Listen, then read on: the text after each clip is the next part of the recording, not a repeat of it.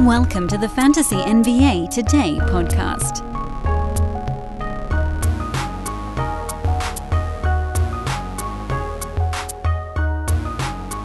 Happy almost New Year, everybody. Welcome to this Friday and weekend and end of 2021 edition of Fantasy NBA Today. I'm your host, Dan Besbris. Another year in the books. I truly can't believe it because the way the NBA seasons have gone here lately is a total mind bend. And there are a few swear words I'd like to throw in there, but you guys know I'd like to make this thing the clean deal, so I won't. But certainly, starting with the suspension of the season in March of 2019. No, that's not right. March of 2020. Whew, thank goodness. It's hard to really know what the hell is real anymore. We had the break, we had the bubble, we had the ridiculously short break, we had the short season that ran late, we had the slightly short off season. Here we are again. There's been very little legitimate respite, like a traditional break that we could plan around. And so the time, for better or worse, is kind of flying. And when I think about what I'd like to be doing differently, it's something that I kind of instituted last week, which is the one thing I really want to avoid is making any of this feel like a chore. I've seen far too much of that in the fantasy community right now. People just kind of throwing their arms in the air and saying, well, the hell with it. And I get it. It's been harder, but that's really more of a from life standpoint. Life is more complicated right now. Whatever you've done, however you've handled yourself over the last year and 9 months, we all know everybody's just kind of trying to get through it. So on that front, I totally get it. But when it comes to playing fantasy sports, you have to separate that from the reality of the stuff, the crap, the weirdness, whatever you want to call it, that's going on around you. And so I think, you know, I hope what I've done here on this podcast is largely to give folks kind of a mental respite from some of that other stuff. At least, you know, I know in the initial shutdown from March of 2020 until like June of 2020, there was kind of a running tracker on this podcast of what the hell was going on with COVID. But since then, I've tried really hard to steer away from that unless it becomes focusedly relevant. I made that up, making up words here on the show today, to what we're doing in fantasy from a strategic standpoint. So my goal for 2022, I have a couple of them. It's this New Year's resolution pod. A couple of my resolutions here. I haven't even said hello yet. We just dove right into New Year's stuff. New Year's resolution number one, make sure that this podcast remains a break. New Year's resolution number two, make sure this podcast continues to attack fantasy NBA in a positive way, in a fun way. Take bad news, turn it into something of value. And again, that's something that I really tried to start doing about 2 weeks ago because I could feel the jaws closing around all of us. I saw so many of you saying, this season's dead, this season's ruined, I don't want to do this anymore. So I said, you know what, we have to take another tack at this. This is put your head down and grind. New Year's resolution number three, I want to keep getting guests back on the show. We've done a little bit of a better job on that front this season, and it's harder, personally, because as many of you know, we had our second kid right around the start of the NBA shutdown a year and 9 months ago. So that kid isn't in preschool yet, but he will be probably in the next, 4 to 5 months. And then it gets a lot easier to get guests on. It opens up certain parts of the day that weren't really open before. Everything's a puzzle piece when you got a couple of kids, just fitting a bunch of weird puzzle pieces together. So those are the kind of my three podcast, at least, related New Year's resolutions. Would love to hear from some of you guys as well on social media. This, of course, is Fantasy NBA Today, a Sports Ethos presentation. Big thank you to Sports Ethos for their continued support, for all the promotion they've done, for simply just giving us the platform to start this podcast 4 and some odd years ago and grow it into what it's become, which, I don't know, maybe I'm wrong on this front, but I think we're the second biggest fantasy NBA podcast out there. I believe that's the case. I don't know. I don't listen to other people's stuff, really. I don't have time. It's not a, I don't want to. I just don't, have time to. But I think that we're the number 2 full-season fantasy NBA podcast out there. So thank you to Sports Ethos, and thank you to all of you guys. I am Dan Besbris, your host, have been for a little while now. Thank you, as always, for tuning in. At Dan Besbris, the Twitter handle, DanBesbris. I will tell you today, as I have told you so many times, follow Ethos Fantasy BK on Twitter. It is the preeminent fantasy NBA news feed on the internet, combining speed, accuracy, and fantasy analysis in the finest feed on planet Earth. That is at Ethos Fantasy BK. Again, I am at Dan Besbris. As far as content for today's show, because this is sort of a rarity, I'm recording this show about a day and a half in advance. By the time you hear it, I will be not at my recording equipment. I'm going to be gone over New Year's weekend, so I won't be on the internet very much during that stretch either. Won't be on social media. I'm liable to miss a few things on the fantasy front for this rare twist. You guys know me. I don't leave the computer for very long. So this podcast is being recorded before the Thursday action has happened, and hence it's going to be a little bit of a different feel. Some of you might recall that on Wednesday, I flipped a tweet out into the universe asking for some key names, kind of a handful of player deep dive that we could do on this New Year's Eve episode of Fantasy NBA Today. Something to just pry into the numbers a little bit more and kind of help get ourselves ready for whatever the new year may bring. You guys sent me quite a few names, but the ones that jumped out at me, the ones that I thought, okay, we can explore these a little bit more, there were 5. I'm not going to tell them to you right now at the front end. We're just going to go through them one by one. We're going to explore some players, figure out what's going right, what's going wrong, what we can do with them. And, you know, a couple of them are guys that we sort of glossed over for whatever reason, not anything specifically. So let's go ahead and dive on into some of that stuff. Player number 1 on the board is Khris Middleton, who currently sits by totals at number 118, by on averages at number 76. He's averaging 18.5 points per game, 5 and change rebounds, 5 assists, a little over a steal, 2.2 three-pointers, 87% at the free throw line, a pretty good volume, about 4 and change per game, 3 over 3 turnovers per game, and just 42% from the field.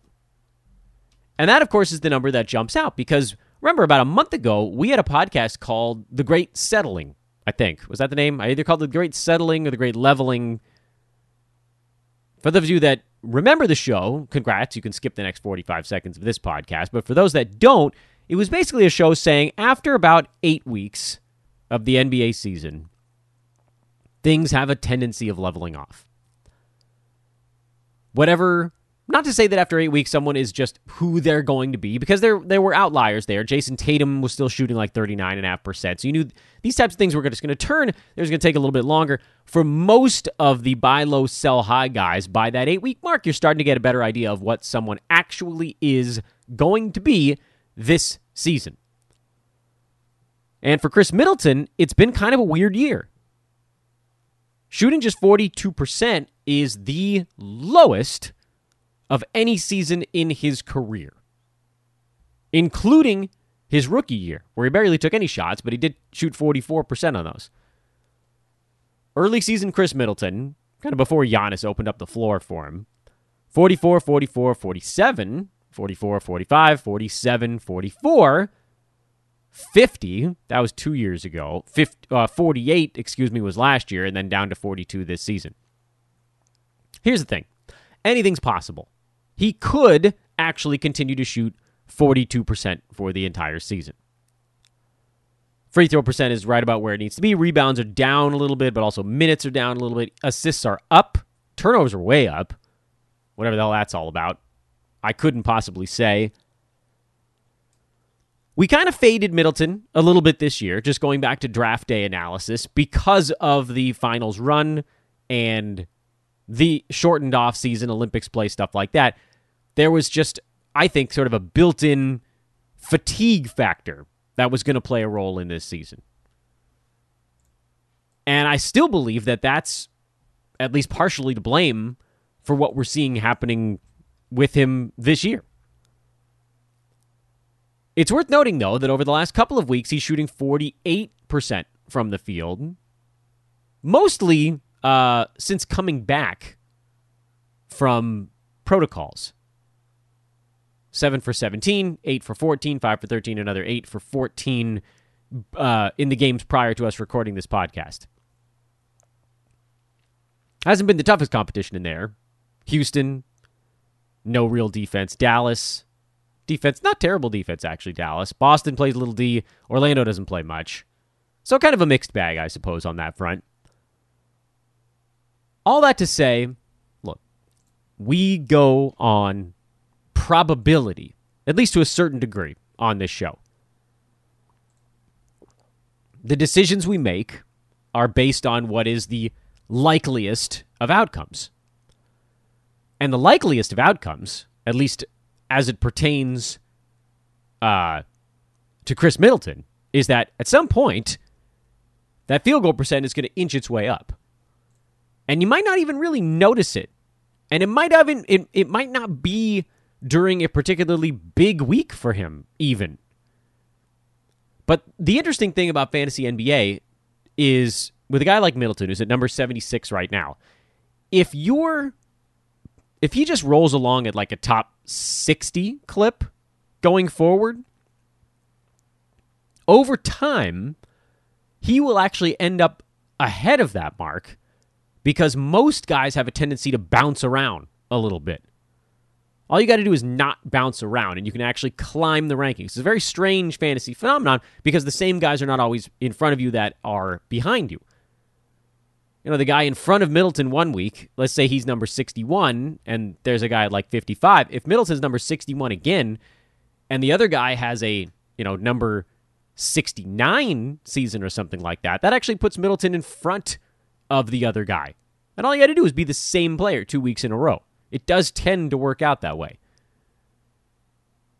His number of shots per game is down a little bit. Turnovers are up. I have to think turnovers do start to come down. I think the shots per game probably stay relatively consistent here.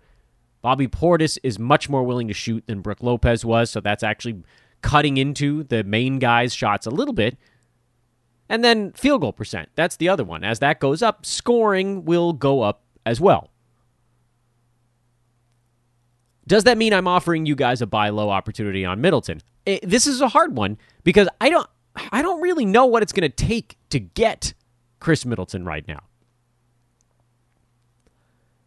And if you look at some of the players that are near him or even ever so slightly ahead of him in the rankings, they're probably not going to be enough to get Middleton.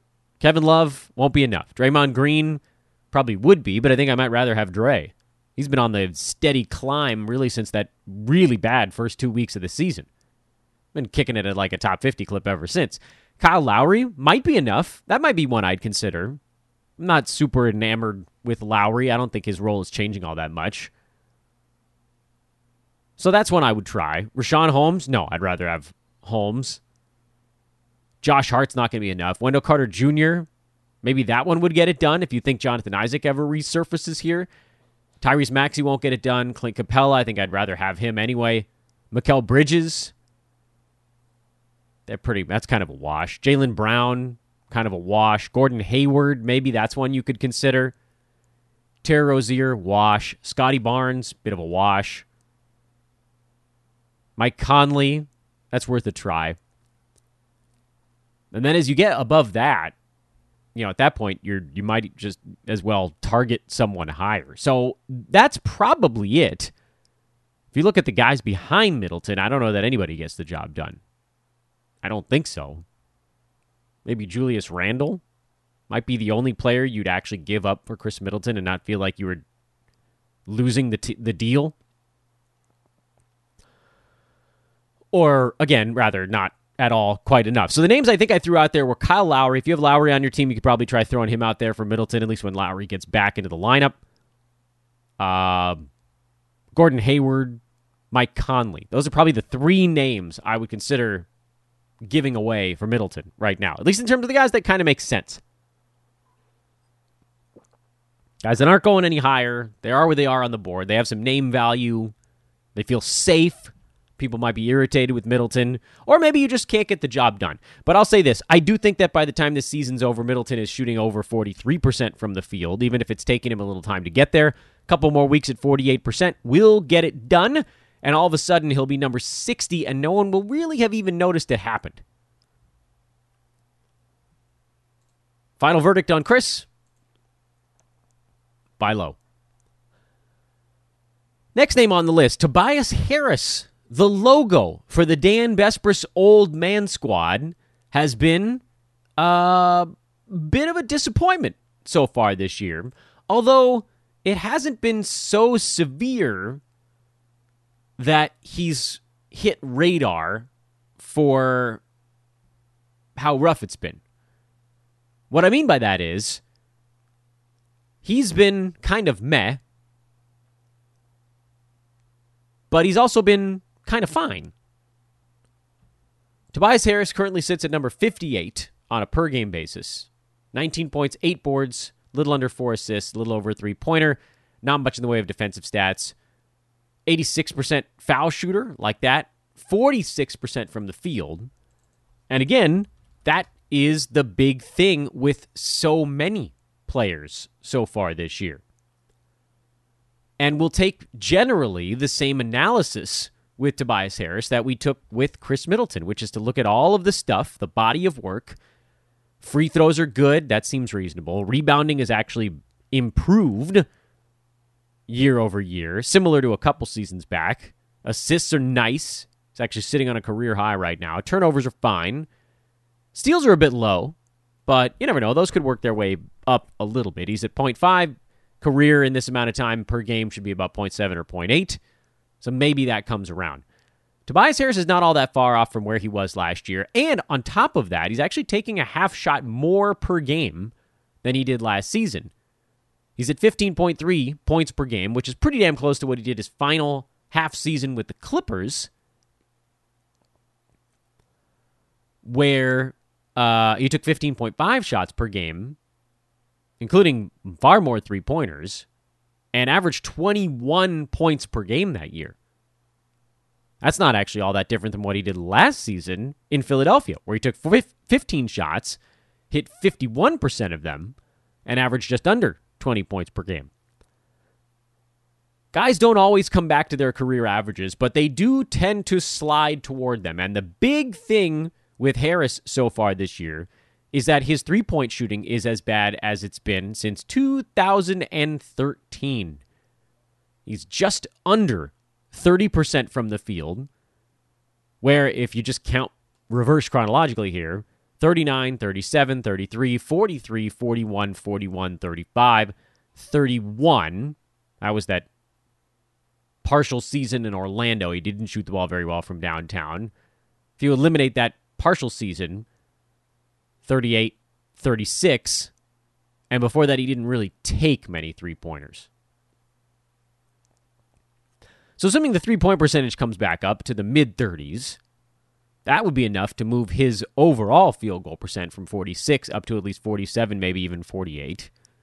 And if a two-pointer starts to go in a little bit better, you're talking about his points per game climbing back up and over 20 with career highs in rebounding and assist. What I don't see is what's not really to like about it. What I do see is a guy who hasn't quite been as healthy as he'd like to be so far this year. Still kind of finding his way, and you do wonder if the health stuff has anything to do with it, and another quiet buy low opportunity. Maybe quieter even than Khris Middleton, where people are like, really has been a tough year so far. I think folks with Tobias Harris have kind of just felt like, he's been fine. But if the percentage comes back up, and let's say the steals come back up by 0.2 or something like that, there's no reason to believe he can't move up around. And I bet you could get Tobias Harris for guys behind him in the rankings, in addition to some guys in front of him that just have a little bit more shine on their name. Guys in front of him that would probably get the job done. Desmond Bane, who's been really, really good and is about to go on a super tear. Cole Anthony would probably get you Tobias Harris. They're ranked in front of him. Guys behind Tobias that would get you Harris. I think Scotty Barnes might get it done. I think Jaylen Brown might get it done, although he's another guy you might actually see climb the board a little bit. I don't know. I have some issues with Jaylen Brown. Could Mikal Bridges do it? I don't know. Capella. We talked about some of these guys. Again, not a ton of options, much the way with Middleton. There sort of has to be the right pair of guys that have the name value, enough buzz, and a profit margin. You don't want to do it if you're not going to have a profit margin on it. And again, if you go much higher than that, you're probably giving up too much. You should be hunting some other potential buy low. Don't go all the way down the board. Even if we like Tobias Harris, we're talking about climbing from 58 to like 45, and then hopefully some health the rest of the way. But I do believe the thought, once again, on Harris is buy. I don't know why I picked the names I did when I think about it, looking back. But in any event, this is an opportunity to remind you guys that this podcast, the final podcast of 2021, is brought to you by our buddies at ThriveFantasy.com, the Thrive Fantasy app available on iTunes, Apple devices, and Android devices as well. And the best damn way to play some DFS action. You do not anymore have to go dumpster diving to fill out your lineups. Just tell the good folks at Thrive what you believe the superstars are going to do on any given night. Overs, unders, prop bets on the biggest names in the NBA. You pick 10 out of the 20 names in a tournament. Overs or unders. If you hit them, you get points. And however many points you get, add it all up, win a share of the profits. Use promo code ETHOS or the links I've been tweeting out to start your account at thrivefantasy.com, ETHOS, E-T-H-O-S, and get a 100% deposit match bonus on your initial deposit. Plus, again, all you have to do is put in $10, and you get a $10 deposit match bonus and a pair of $20 contest entry vouchers. So that's worth $40. The extra $10 is worth $10. You're getting $50 of bonuses for just a $10 deposit. It's a great way to try it out. If you dislike it, fine, but I don't think you will. Again, that's thrivefantasy.com. Prop up. Please do give it a try. It's the last thing I'm going to ask you to do in 2021 for me. Please do give Thrive Fantasy a try. I think you're going to like it a lot. They're a very cool partner for us so far, and you're going to win some money by following our DFS guys, and you're going to have a good time. It's fun. It's really what it comes down to. Is it fun, and am I going to win some cash? Yes, and yes. Next name on the list, Alperen Şengün, who we've had to loop back around on so many damn times so far this year. I take a deep breath before I go into my same Şengün analysis that we've had before, which is the question of how early is too early to stash a basketball player with big-time upside. This dude is 52% rostered in Yahoo leagues. 52. By the way, that tells you how many players in fantasy are now following sites with analysis, whether it's NBC, us at Hoopball, Basketball Monster, whatever. 52%. There's no way his rostership would be that high if folks weren't following pages that are like, this guy has intense second half upside, which to this point, I have yet to disagree with. Alperen Şengün has a super interesting fantasy game. He's shooting 50% from the field. In only 18 and a half minutes a game, he's averaging 9, 5, and 3 with a steal and a block. That's pretty sweet. That's the type of fantasy across-the-board line that can increase kind of exponentially as he gets more playing time and starts to utilize it. But here's the problem. Even with this slight uptick in playing time lately, which again, you know, minutes per game went from like 16.5, 17 up to 18.5, 19 kind of deal, he's still outside the top 200 because in that same amount of time on the floor, he's averaging 2 turnovers per game and a medium volume 70% foul shooter. That is a drag. And he also doesn't hit three-pointers yet. So if you're not going to hit threes and you're a big man, you probably need to be shooting over 50% from the field. That has to be a positive impact area as opposed to what it is for him right now, which as a center, he's kind of a net neutral. I like the one steal. I like the block. Those are cool. But again, you need more minutes. You need to convert that into 1.5 and 1.5 if you want them to really leave a sting on someone's roster. As it stands right now, steals are right around league average, ever so slightly below it. Blocks are ever so slightly above it. Points below league average. Assists, I mean, good for a center, but around league average, a little bit below it. Rebounds, a little below league average for a center. Free throw percent, a drag. Field goal percent, ever so slight positive. 3.3 per game, negative. We all see the potential, but we still don't really know if or when he's going to be unleashed. There's this, I think there's just a sort of generalized agreement among everyone on the planet that at some point, Şengün is going to get to play more this year. That's not even guaranteed. Houston's not in a one-season rebuild. They don't need to just turn him loose for 35 minutes a game for him to develop a little bit. He's cool, man. I really like what I'm seeing out of this kid, but there's no guarantee it happens even this season. Odds are, I call it 50-50, really. 50-50 that he starts to get more consistent playing time around the All-Star break. And if or when that happens, what do we even mean by consistent playing time? Are we talking about 24 minutes instead of 18 and a half? It's probably not going to be 30. He'll foul out. I don't think he's playing 30 minutes a game without fouling out. He probably fouls out in 25 minutes most games. He picks him up left and right, bites on pump fakes like you wouldn't believe. He's on skates right now, the young fella. And again, super cool. You know, he's 19 years old. It's nuts, isn't it? He's 19. He's going to be really good. But is it going to be in a month and a half? Or is it going to be next season or the season after that? As keeper leagues go, this is a guy you need to be squatting on. Dynasty leagues, you squat on him. Redraft, win now, imminent victory type of leagues.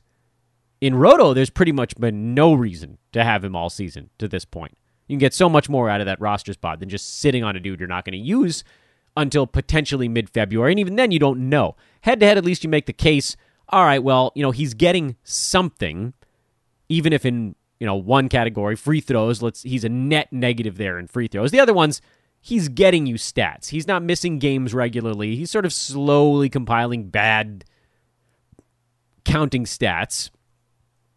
But he's not zeros. In Roto, he's effectively zeros because you're not starting him. Head-to-head, he's just bad fantasy lines, but at least it's positive. So I get it. It's a question that doesn't have an easy answer.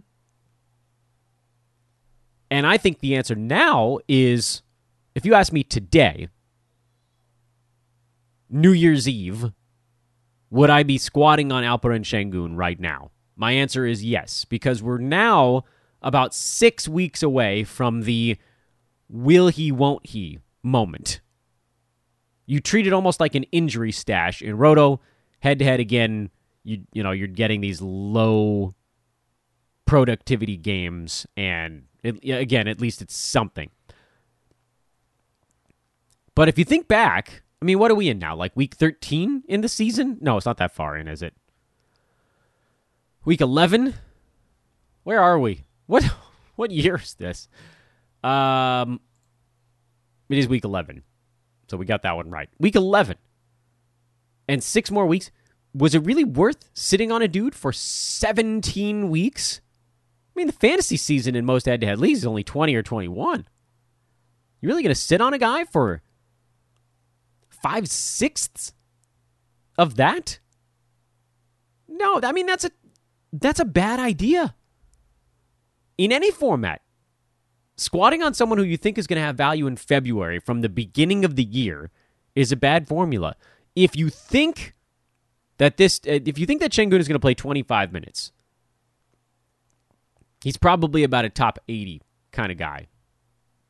This, of course, assuming that the free throw issues stay there, but maybe the attempts per game level off a little bit. That it doesn't go from 3.5 bad free throws to like 5 bad free throws per game. That it levels off at like 4. So it doesn't get that much worse.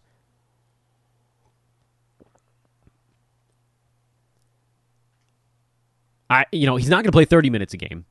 His body won't handle it. Maybe there will be a week in there right at the end of the season where they demo it or something like that, and maybe that'll be useful in a head-to-head playoff format, but I don't know if you're going to get to that point riding on a dude that hasn't been performing at this point. So I tend to be a little bit more of a downer on a guy like Şengün, and he's not a great example because, we can see the upside built in, but players like that in general, where you feel like you need to sit on them for 17 weeks...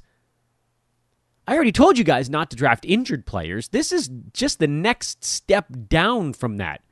Well, he's not hurt. He's an active stash. Okay, but what about now where 7 guys on your team are in COVID protocols? Can't really be afford to be starting a guy who's posting top 220 value when there are top 65 type fill-in guys that might keep your team above water. Bonus stashing this season is nearly impossible. Frankly, I am blown away that Şengün isn't dropped in more leagues simply because of how many teams need a roster spot right now. I don't have him anywhere. I'm actually okay with that. I know that in 7 weeks, someone in my league might catch lightning in a bottle. They might catch the guy who rolls at, a top 75 clip the rest of the way. But I think I've probably found a couple of those dudes floating around on the waiver wire since then with my available roster spots. Will Barton early in the season has ended up being someone who's rolled in that neck of the woods.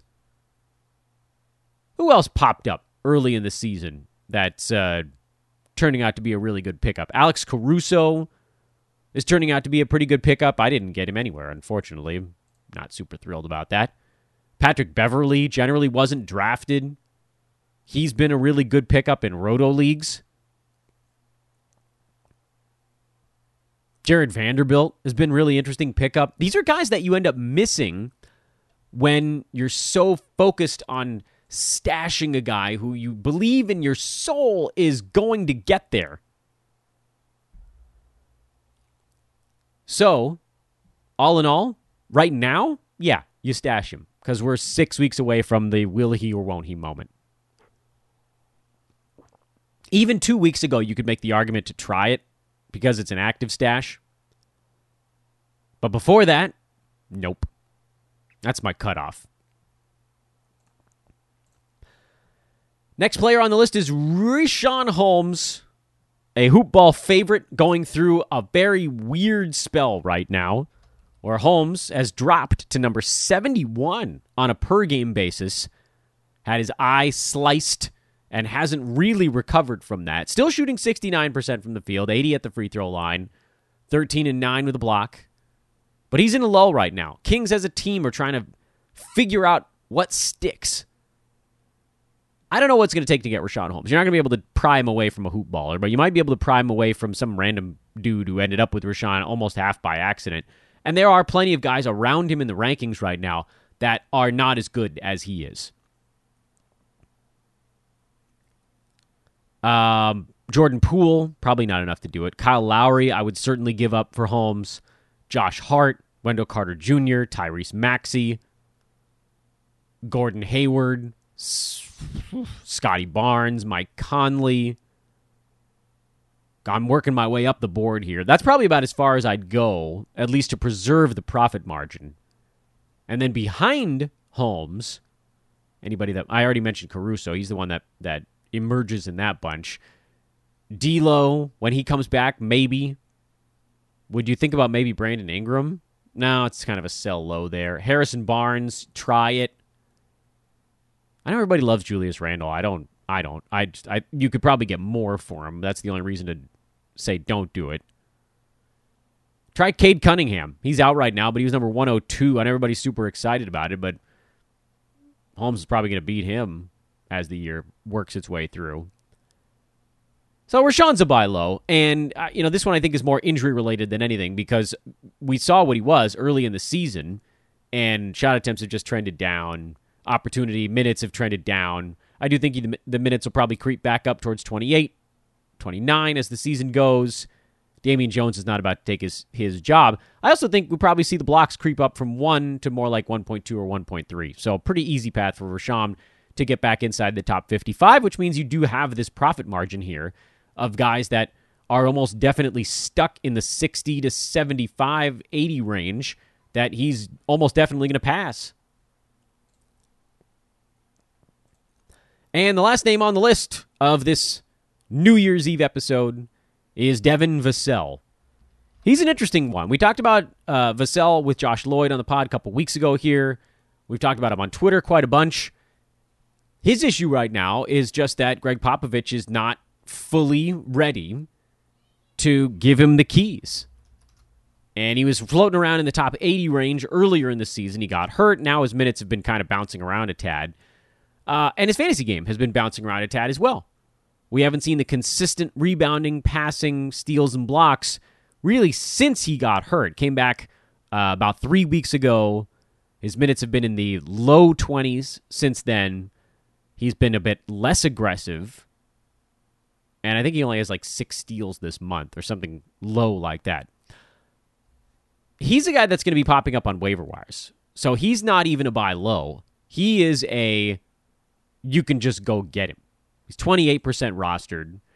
The only fear is if you wait and hope that somebody drops him, he might come out with one of those really nice ball games, like 15 points, 5 boards, 3 assists, a steal, 2 blocks, something like that. And then he's not going to get dropped. He'll get re-added. But I've seen him pop up on a couple of waiver wires, even in competitive leagues. And so I would give the strong, go-get move on Vassell, especially, I would say, starting probably next week, maybe late next week, 7-8 days from now. Because I really do believe we're 10 days away from the COVID stuff cresting, and you start to see the number of streaming options dwindle. And guys like Devin Vassell, who got dropped in that mix, they're going to start popping up as really relevant rest of season options when starters who are currently being benched, not dropped, like high-profile dudes, all come back, and suddenly the waiver wire is just flush with 20 guys that were getting streamed, and then everybody's going to be out there trying to look for the guy who has rest of season appeal again. Those guys have been completely overlooked right now. The Vassell types who are sitting just outside the top 100. They're 2 good games away from being an all-formats startable type guy. Those guys are about to become fantasy relevant again, and the streamers are all about to topple off the board again. We're not far from that, folks. I promise you.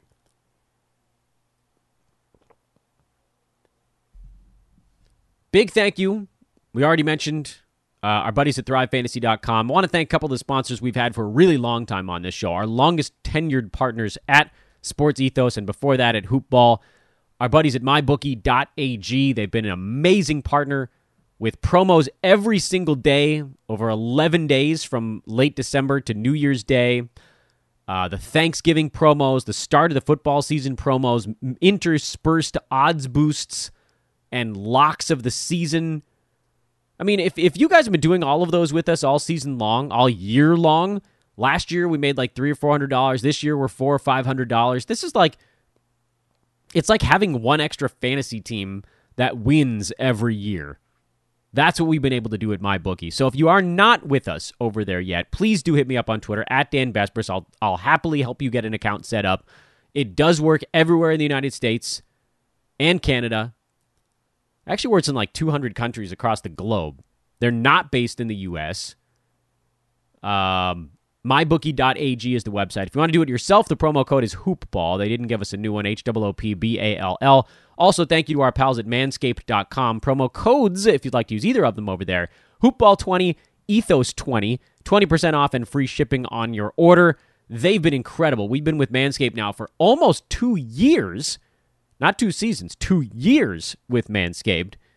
MyBookie, I think we've been with for about 18, 19 months. So massive thank you to those two partners. You guys have also done a great job of signing up with our buddies at MyBookie, of getting stuff at manscaped.com. We've heard nothing but good reviews from really all of it. And the reason that they continue to work with us is because you guys have done stuff with them. I tell you, MyBookie doesn't even care that a lot of you guys are just doing odds boosts and promos. They want accounts. They believe that you'll enjoy yourself, you'll tell people, word of mouth, things like that. Someone's going to end up losing money to the house, but let's just make sure it's not us. And finally, one of our more recent partners who came back here for a second tour of duty, that's expressvpn.com/hoopball. We got the old code over there, expressvpn.com/hoopball. That gets you an extra 3 months on your 12-month subscription. That's 15 months for the price of 12. Those have been our partners here in the 2021 calendar year, and some of them even back in 2020. From the bottom of my heart, thank you all so much for listening to this show for another full season. We'll try to keep the Iron Man streak going in 2022. Please stay safe, everybody. We are in a wave of the virus. They don't last forever. That's the one thing that has made, I think, all of this a little bit easier for my brain to process. Waves come and go. No one's going to ask you to go into lockdown for half a year. Just be safe. Take care of your friends, your loved ones.